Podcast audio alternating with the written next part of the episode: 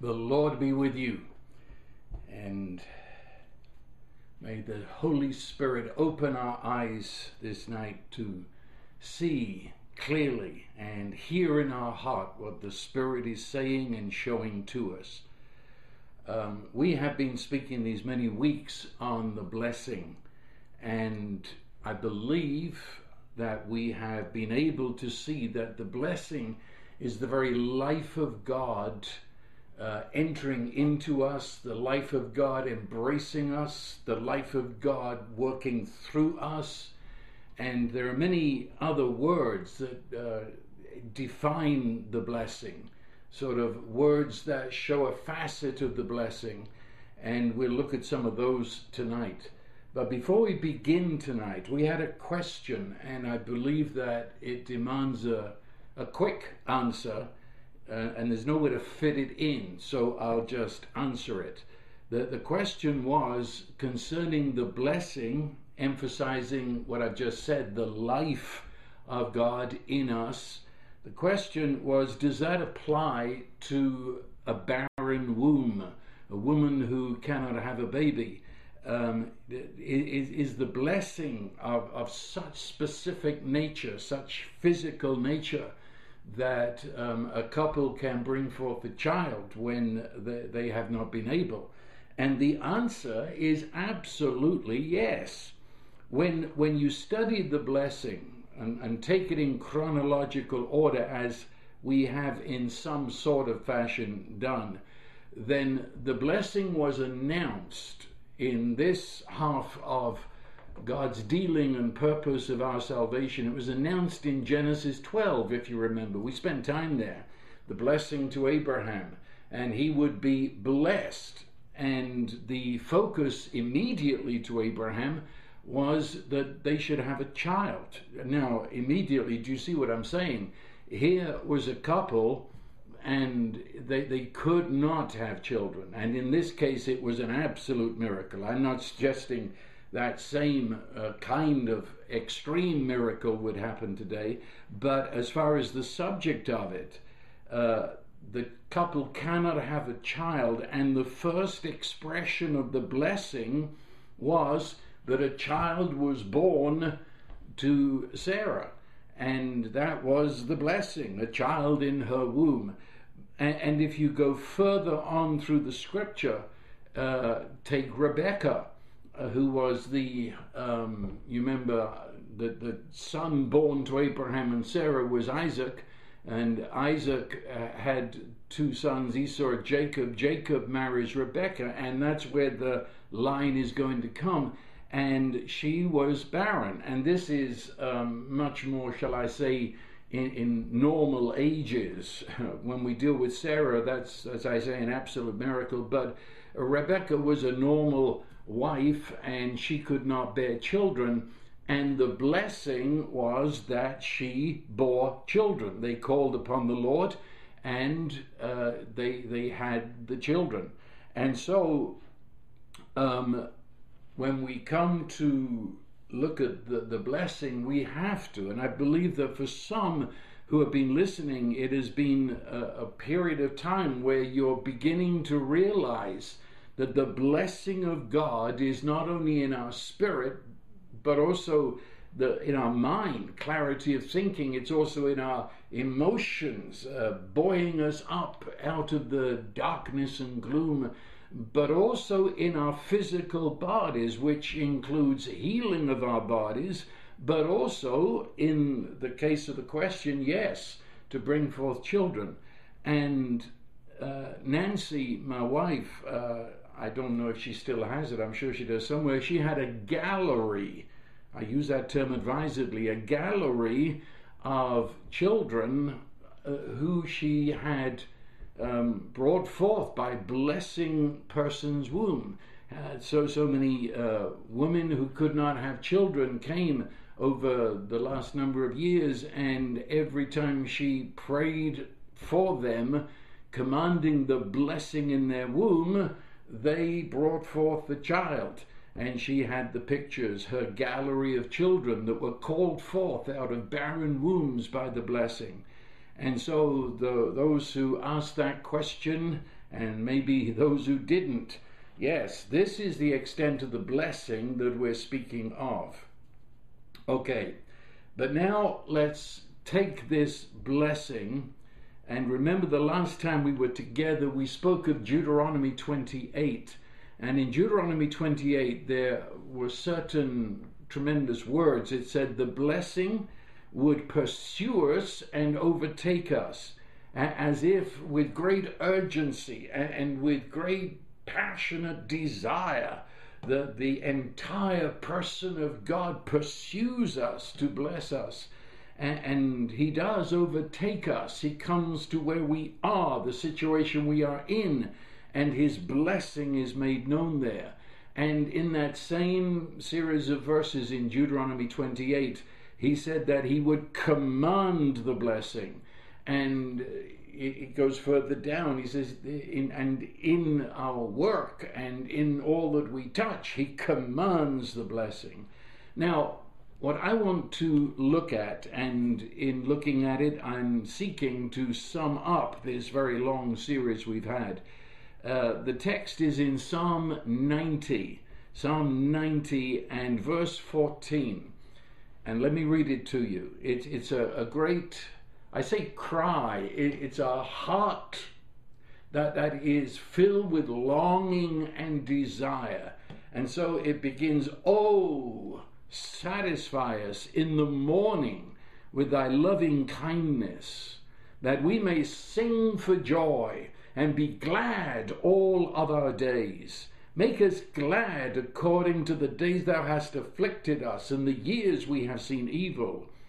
Let thy work appear to thy servants and thy majesty to their children. Let the favor of the Lord our God be upon us and do establish for us the work of our hands. Yes, establish the work of our hands.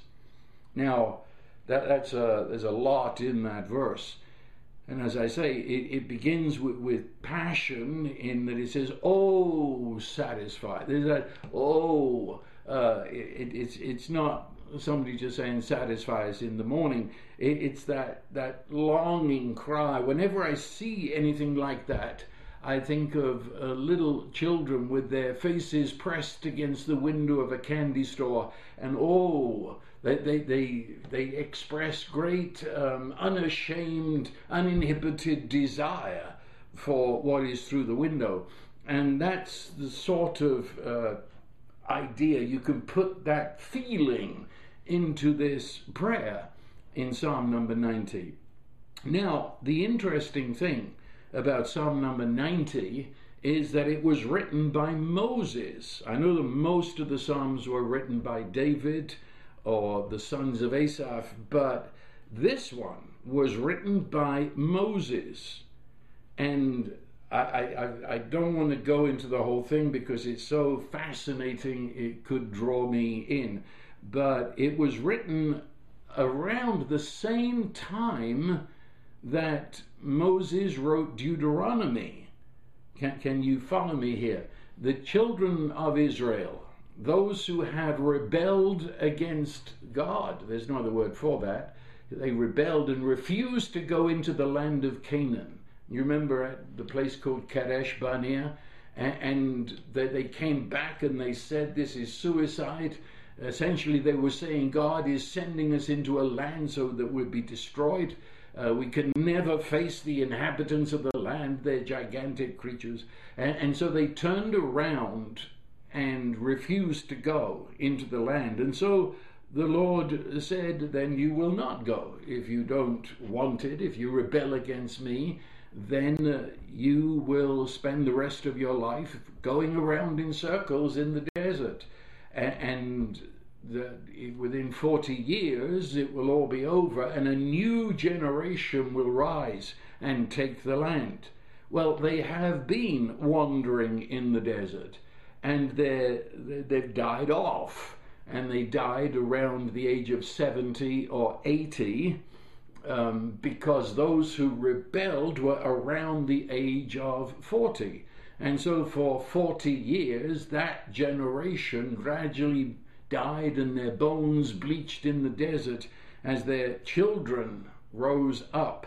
And by the time those years are over, Moses wrote this psalm. And if you hold that in mind when you read the whole of Psalm 90, you'll see what I'm saying is there. And to those children of the rebels, the children that are going to go into the land of their inheritance, Deuteronomy was spoken. It's a series of sermons, if you like, that Moses gave to those children.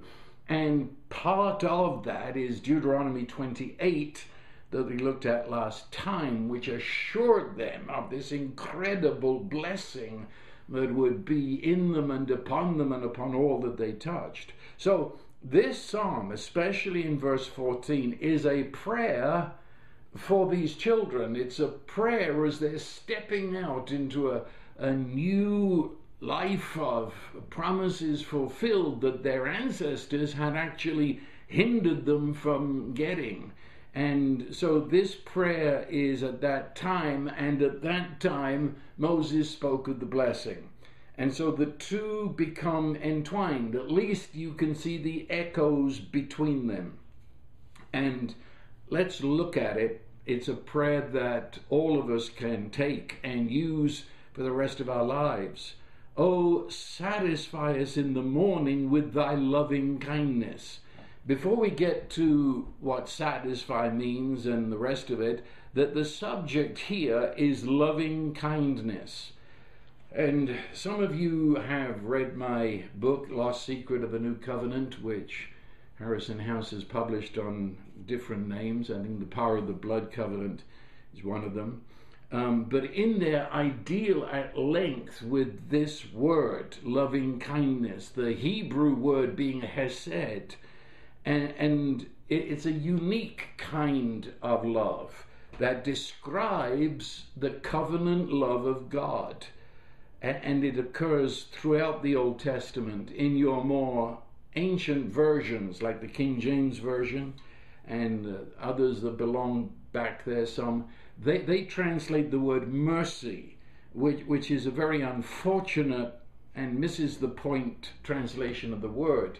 Loving kindness, hesed, is a word that describes, I say, the covenant love of God.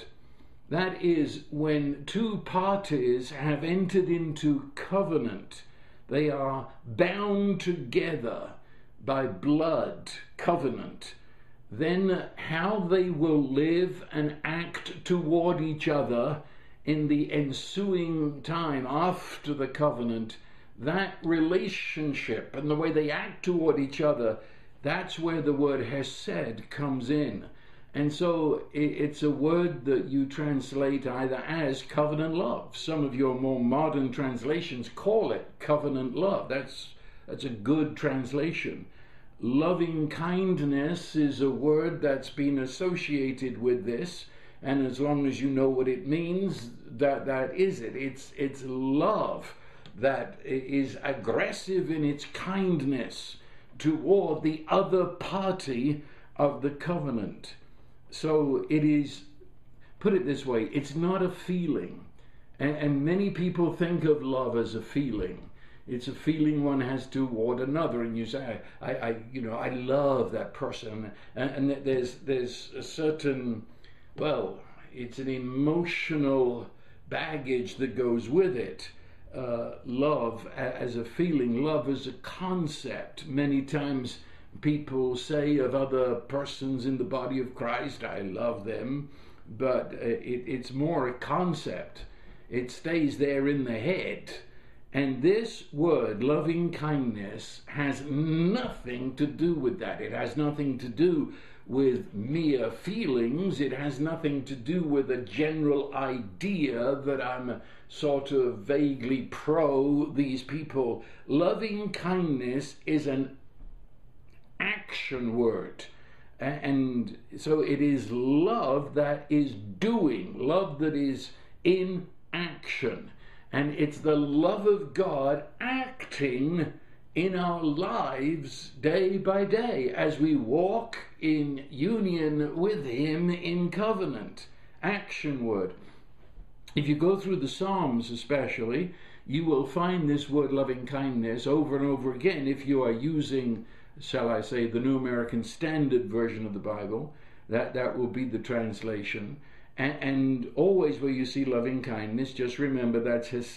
It means this covenant love. But as you go through, as I say, especially the Psalms, you will find that it's linked with words of action. And so it will be uh, what? It will, it will say, Show us your loving kindness. That is, let there be a demonstration in our life of your covenant love. That is, it's not, not a concept, it's not something you study about. That, that, no, you can't. You cannot study about loving kindness. It is God's love to be shown. Show us your loving kindness. Or often it, it says either directly, do loving kindness, or does loving kindness, or words that are to the same effect. That is, it's not love that can just be a feeling latent within you. It must be done. There must be action that, that fleshes out loving kindness and, and reveals it in your life so that you now have a marker in your life to say that that was God's loving kindness. Now, loving kindness is equated with the blessing. It, it, would not be true actually to say loving kindness is the blessing, and yet on the other hand, it could be true because the blessing is indeed the expression of the love of God. He blesses us, and his blessings are loving kindness. And so when David in Psalm 23, using those words from Deuteronomy concerning the blessing pursuing, do you remember what he said at the end of Psalm 23? He said, Surely goodness and loving kindness. Now, of course, most people who have memorized that psalm have memorized it from the old King James, which says goodness and mercy, but the word is loving kindness. He said, Surely goodness and loving kindness shall, and our versions say, follow me all the days of my life. But that word follow is it, it's true, it's true, but it's a weak word compared with the actual word in the Hebrew language there. He says, Surely goodness and loving kindness shall pursue me, relentlessly pursue me all the days of my life. As Deuteronomy 28 says, that the blessing shall pursue and overtake you. And so he, he takes loving kindness and sees this as a way in which the blessing of God is expressed in our life. It pursues us. Now, that, that what can I say? It, it, it makes loving kindness very personal. you know, a concept, an idea, a feeling, something you study out of a book cannot pursue you. Do, do you follow my uh, thinking here? P- pursuit uh, pursuit has legs on it. Pursuit has arms that are reaching out to you. And so when he says that loving kindness pursues him, and when it says in Deuteronomy 28, the blessing pursues and overtakes us, you realize what I'm saying? The words are personal. They, they, they speak actually of person, so that blessing, loving kindness are not to be thought of as ideas, but rather of the pursuit into the heart of our lives by the person of God Himself. Am I making sense? That this is God who is love, eagerly, passionately. He won't let us go. He, he, he's ever breathing down our neck. I can, I can hear him panting in my ear. He's pursuing us in order to bless us, in order for his sworn oath of covenant to do us good and, and to be loving kindness in, in our lives. And so, by the New Testament, where the Holy Spirit Spirit and the strength that the Holy Spirit gives is equated with the blessing in Galatians 3. We've looked at that. So the Holy Spirit, the person of God Himself, here and now, is seen to be the personal, active energy of God covenant love, relentlessly pursuing and, well, more than pursuing, He is in us and with us, and we, we are, we're there in, in the very heart of God covenant love. Do you get that? I hope I made it plain. Um, and also make it plain that this is his covenant love. This is not an if and a maybe. Uh, th- this is God's sworn oath that that he is for us. And Paul said it in Romans in two ways. He said, If God be for us, who can be against us? which of course is another way of saying love, but sometimes other words help us understand it. God is limitlessly pro you. He is limitlessly for you. He, he's on your side. He likes you and, therefore is for you. And then he said again in Romans that nothing, nothing, and the Greek word there is emphatic. No thing can separate us from the love of God. Uh, so when we have the idea of pursuing, that there's no impediment between nothing, nothing can stop His love blessedly, gloriously invading our lives. This, this is the gospel. And let me also say this. Um, in there in Deuteronomy 28, in the first verses and a little further down, it, it says there he commands the blessing. And that, that's an interesting word. Uh, one of these days we might spend a few weeks just talking about that word. Uh, but it's a word that was used especially in a military situation. Um, the, the general would command uh, and that command would be put on down the ranks. And there was no question that the command would be obeyed.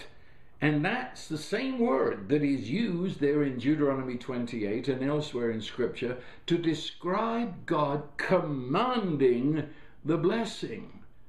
Uh, there's more feeling inside of me than I can get out of my lips that he who is the creator, the Lord, the upholder of the universe, who is love for us and to us, has issued the command that his blessing be in our lives.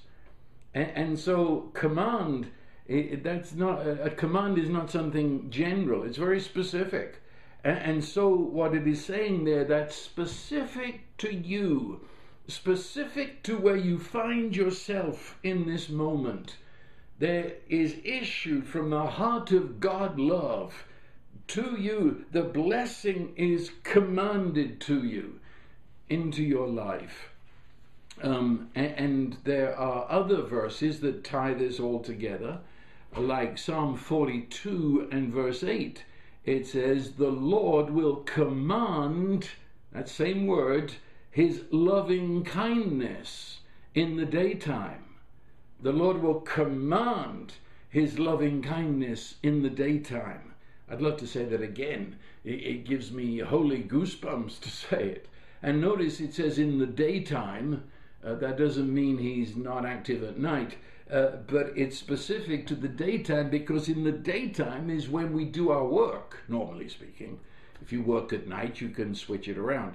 But what he's saying here, as you go out to do your work, as you go into all the unfolding events of being alive and being awake and facing life as it comes to you, as you so do, understand that you are the one that loving kindness slash blessing he has commanded into your life. He's commanded it so that in the incidents of doing your daily work, in the incidents of the work of your hands, as you work in your house with your children, in the office, in the factory, in the school, in the college, be aware. Keep your eyes open, for he has commanded his loving kindness. Psalm 68 28. Uh, and this is another word that is along with blessing. It says, He has commanded strength for us. And so the uh, ability, the, the inner strength to handle life as it is happening to us, shall I say, a secret, unseen source of strength that is flowing into us. He has commanded strength to you. It is for us to say, Thank you, Lord. It is for us to be of expectancy with heart hands open to receive that a similar word to that. Psalm 118:25. It, it says, uh, "Save, Lord, and send prosperity." Send. There's the same idea uh, of this. And that other verse in the Psalms, He sent His word and healed them. Did you realize what I'm trying to say here? That you and I, the us who are in this room tonight, we, we are being blessedly bombarded. He commands, He sends, He pursues, He surrounds us with His loving kindness, which is the, the essence of this, this blessing. And, and so the, the prayer goes forth, oh, satisfy us with your loving kindness. You see, uh, prayer, and this is another subject altogether, but prayer is never to inform God. In fact, he says very plainly in Matthew 6, Your Father knows. So prayer is not to inform him. Prayer is it's set from the beginning of the Bible to the end as the method. It's the way God has chosen to work. That as I see his promise, as I see what he has sworn with covenant oath to give, then faith rises and says, That he has given to me, so I take it. And that is, Lord, I ask for this. So I, I have said, and I don't know if everyone has understood me when I say you can only ask in prayer for what is already yours. He has given it but the way in which He has ordained from the beginning that we engage with that promise and receive that into our life is that we ask and ask in the faith that He's given it. And I don't know if I mentioned this recently. I know I have to some people, and that is that um, it, it's like the asking that you do when you go into a bank to make a withdrawal on your account. You, you don't go groveling into the bank saying, Oh, bank, have mercy on me. Oh, bank, be generous to me. Uh, you know, please, just a dime, give me. No.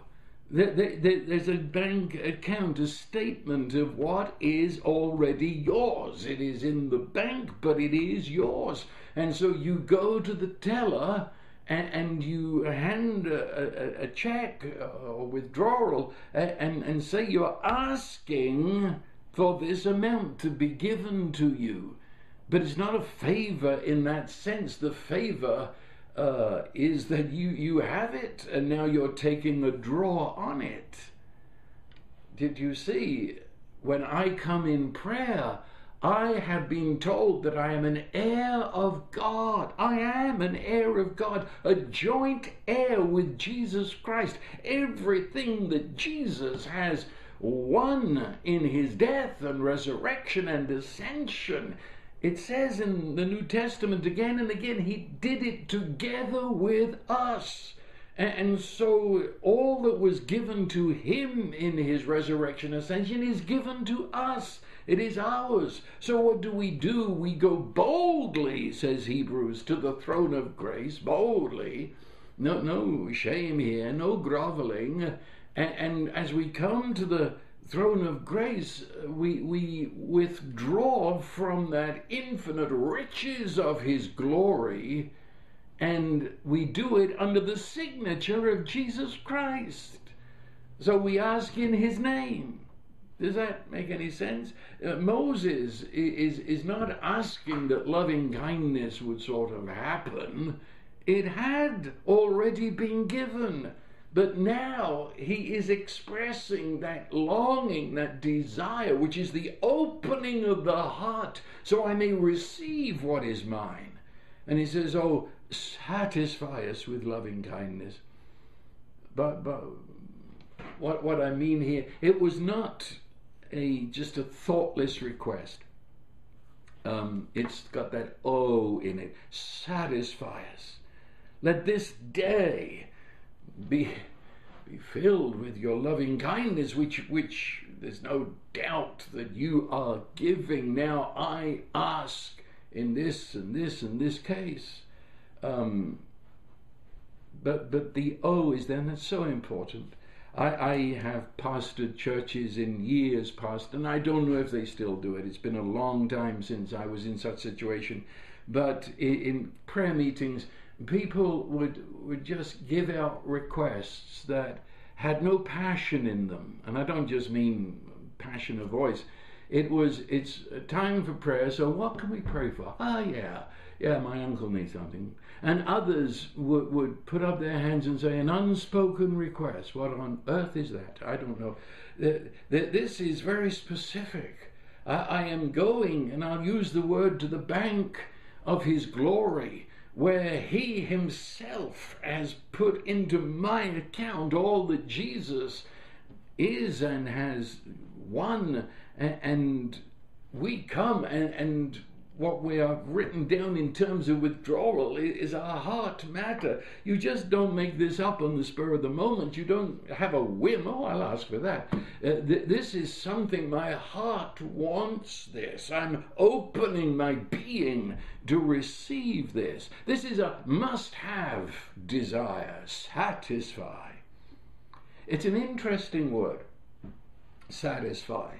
And actually, it's an amazing thing that it's used here. Satisfy with your loving kindness. Loving kindness, covenant love, personalized, for it's God Himself who is that love, joined with the word satisfy. Why is that strange? Because the word satisfy is not a word that you would use, shall I say, in talking about theology.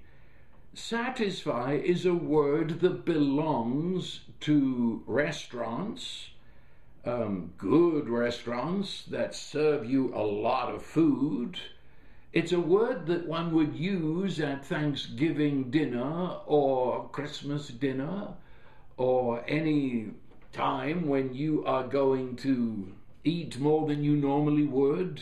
Satisfy is a word that is always used to describe eating and eating to the full.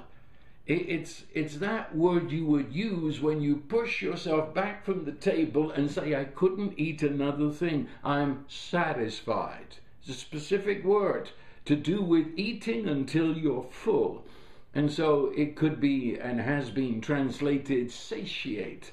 Uh, you know, you, you've really and truly you've had too many calories. You you satiated. Another word would be glut. You've glutted yourself, uh, and it would also be filled to the full. So that that's interesting, isn't it? I, I find it fascinating that an expression that deals with eating a meal and eating it to the full until I am satisfied is linked with the love, the covenant love of God, the love of God that we know in the person of the Lord Jesus, ministered to us in the person of the Holy Spirit. and it's likened to a meal. An eel. That means that I have the ability within my spirit to eat of the love of God in Christ Jesus. Eat. Eat. uh, and now, when you think about it, there's more than one expression in the scripture concerning eating that is linked with these covenant words of God. What about that one, uh, what is it, Psalm 134, where it says, Oh, taste and see that the Lord is good. Oh, taste. That's again a word to do with eating. Is here on your tongue, your taste buds. It's in your nose where you smell the food. And, and long before you've put your mouth to it, your, your senses have eaten, and now your mouth reaches, and as the food goes around your mouth and touches all different areas of taste, that's eating and eating a good meal, and it's linked with the goodness of God. Taste and see that the Lord is good. Come on, get with me on this. It is saying we sit down to a banquet, a banquet of plenty too much food. But that food is the covenant love of God. That food is the sheer goodness of God toward us. It's His strength. It's taste it. Huh. It, well, taste or being satisfied with a meal, that's personal experience uh, essentially you can't talk about that. You might have memories of it, but you, you, don't talk about being satisfied because while you're talking about it, your stomach could be empty. Uh, you don't talk about tasting. That that is intensely personal. It, it, it is me, I ate the meal and I felt the satisfaction of that meal uh, being diffused throughout my person. I tasted, and actually, sometimes many tastes you can hardly uh, say what it is, and even when you have, uh, the, the person still doesn't know what it tastes like until they taste it and have their own experience. And I believe that is why you have these expressions in Scripture that deal with uh, the, the Word of God, the love of God, the goodness of God, the kindness of God, His loving kindness. Deal with it as something that I must appropriate, something I must take into myself. And that the person who is loving kindness, the person who is goodness, the person who is blessing now satisfies my inmost person. I find with many believers that uh, th- their experience of God is more like reading the menu. Uh, I, I, don't want to be sarcastic. I, I want to really bring this home that what we're speaking about is a lot more than going to a place on a certain day in order to sing songs about the menu. you're still starving, but you're singing about the menu. And then someone gets up, and for half an hour or so, they talk about the menu. And you're still starving, and your stomach is growling Look, what we're talking about is eating what's on the menu. Do you understand?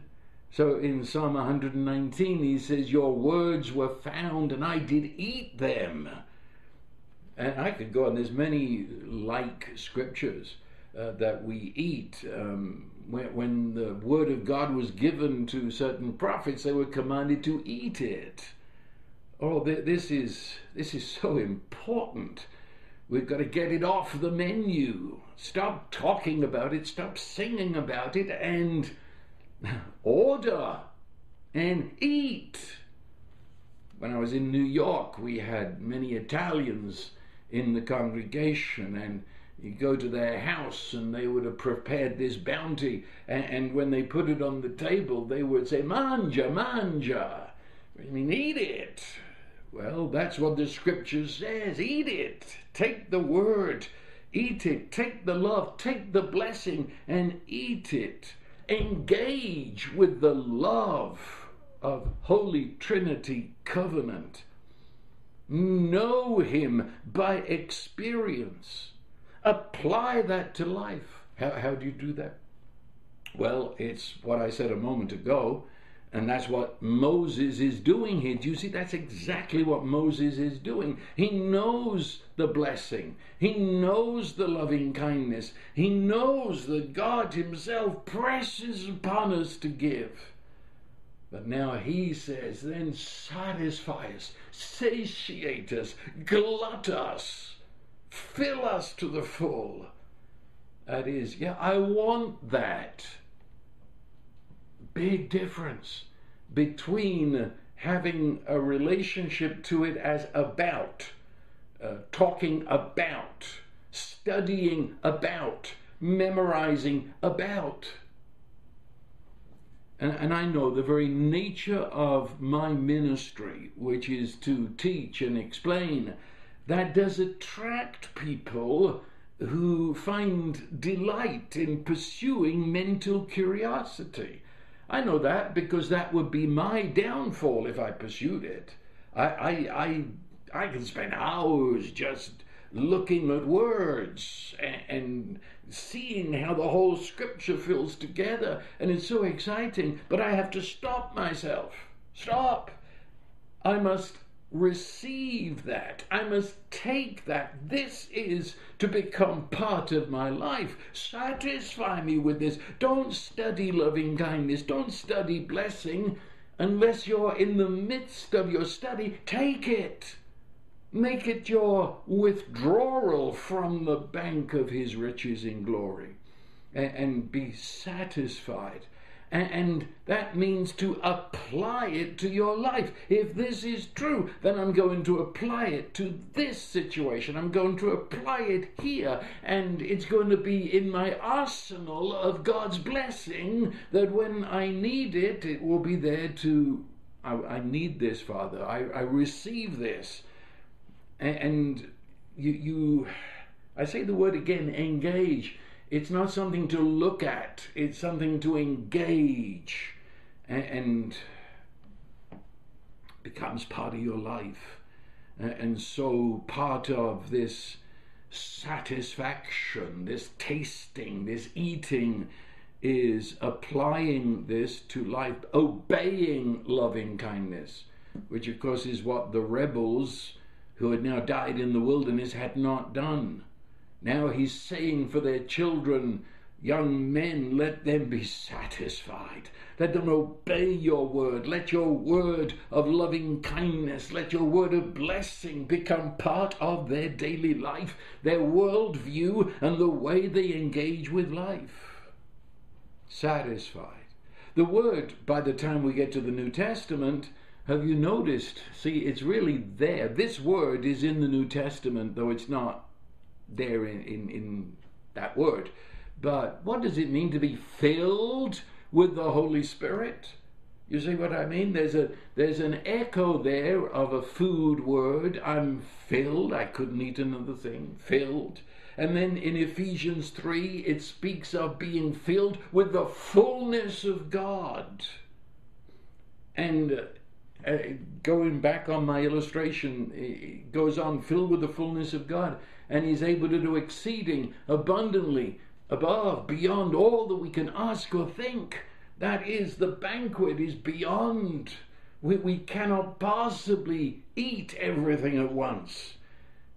He said it's beyond our imagination. It, it's the picture. Push myself away from the table, at least for now. I'm stuffed to the gills. I couldn't possibly have another thing. Satisfied satisfied with your blessing, your loving kindness. And, and satisfied, sati- that means there's no part of me that is still in want. And I've got to go back on all the past weeks, which I've been trying to bring home to you, that this blessing, this loving kindness, this goodness of God is always, without shadow of a doubt, applied to the entire person. There are many believers, and they could not say that they are satisfied. I know that because they told me so. And, and these are, what shall I say, upstanding believers, persons who are in positions of authority within their good churches. But they, they would say that they are not satisfied.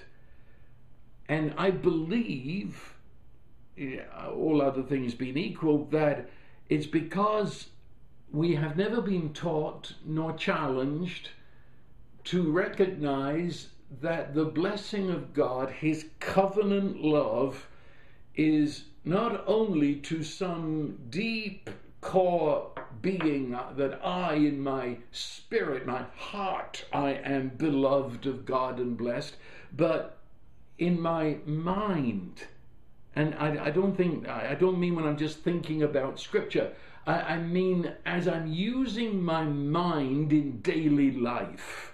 When I need clarity of thinking, when I need wisdom, the blessing of God takes that in and the wisdom of God, the love of God in your mind, in your emotion.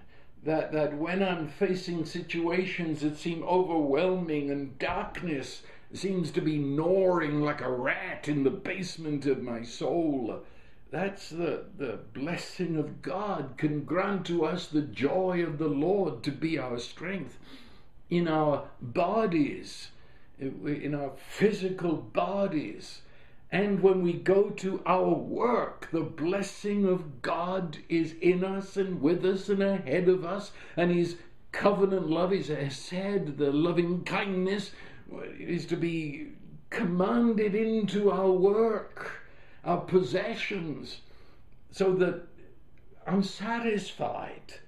And you see, so many people just have a God who blesses them in their spirit until they get to heaven. And on the way we're just in some vacuum where we handle life or not handle life just like anybody else. And so when I have a problem to solve it, I, I, don't realize this is where the blessing of God is seen. This is where loving kindness is done and shown. It's my entire person. And, and, and problems to be solved at work, problems not only in relationships, but including that, but problems with the stuff you're doing he, you see, he knows far more about sales than you ever do. He, he knows more about engineering and electronics. Don't you understand? He knows more about what we've not even yet discovered. So I can bring the problems that are on my desk in work and present it to him. I can present him all the problems I wrestle with in, in college in getting a degree and to get my point, satisfaction. People are not satisfied because their understanding of God's involvement is limited to a Sunday morning when He is 24 7 plus. Totally satisfied, complete, content. And it's interesting, he said, satisfies in the morning. There's more ways than one you could describe that. You could take it literally, very definitely. Satisfies in the morning, the beginning of the day, or whenever my day begins, if I'm a night worker. Um, but also, it's the beginning of that which is new, the beginning of a new opportunity, the beginning of a basically new kind of life as it happens, a new move into a new situation. It's the morning of a new day, to speak sort of um, symbolically. He's saying, in the beginnings, in, in the rising of the sun, whether it be literally this morning or whether it be the rising of the sun on a new life, a new journey that I've never trodden before, at the beginning of the day, satisfy. Yeah. Let, let, let the banquet be received before I meet anything else.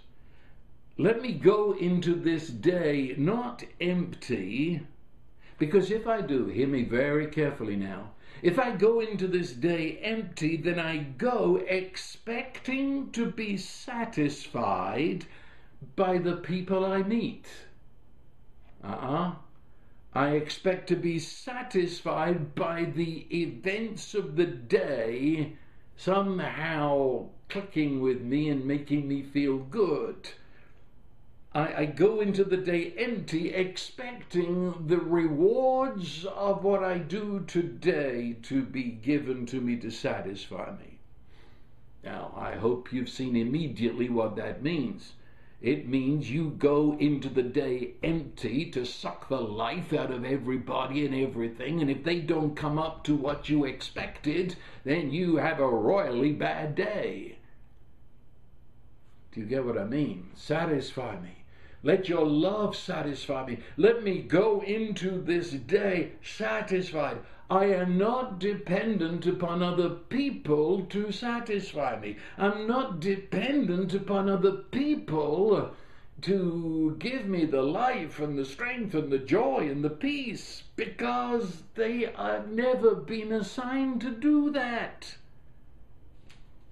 Only God, my lover creator, he who is my life, He only can give me that divine joy. He only can give me the strength for the moment. He only is the one who is the reward of this day.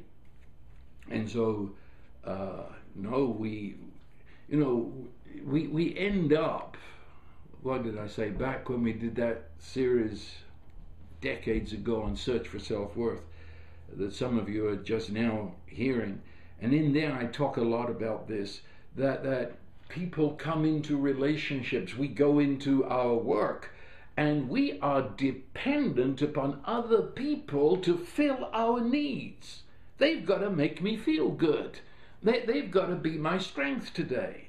Aren't we stupid? I mean, we don't really think about it, but that's how we go. We go into relationships of friendship. We go into marriage and we the the the man thinks the wife is going to supply all his needs. Oh, I've got news for you, buddy. She thinks you're going to supply all her needs. You're like two fleas on a dog, except there's no dog. You're sucking the life out of each other. First of all, satisfy me in the morning. Satisfy me before I meet people. Let me be glutted with your love toward me. Let my rejoicing be in you and from you. And then when I meet people, I'll not be looking to them to suck the life out of them. Rather, I, I am ready to be to them. I am ready to be love in the midst of this world. I am ready to enjoy what happens because if you need it to make you happy, you can never enjoy it. If you're clinging to something until your knuckles are white, you don't enjoy it, you're full of anxiety, you're going to lose it. No, once we're filled, we're free to enjoy life because we're not afraid we're going to lose it. We're not afraid someone else has more than us. Yeah. Well, um, I, I could say a lot, but we, we face the challenges of the day. We face the opportunities of the day already strengthened, already satisfied with covenant love. And therefore, knowing that this pursuing blessing, this commanded blessing, this sent blessing, will surround us and be there for whatever every eventuality presents to us. And my time has nearly gone. Nearly, by seconds, okay. But it says that we may sing for joy and be glad all of our days. Sing for joy. He said that out of that knowing, I am beloved, I am blessed, and I have become now a source because united with the Holy Spirit, the source, out of me, out of you, there flows rivers of life. And that is sing for joy. Um, that could be translated rejoice, which you might know I've said before. That word means to leap in the air, spin around, and shout for joy. Very physical.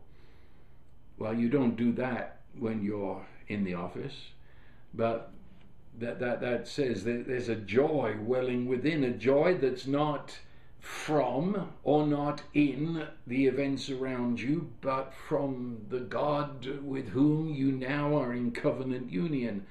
And, and be glad all our days. Be glad is much more that inner smile, that inner joy that sort of oozes out into all of life.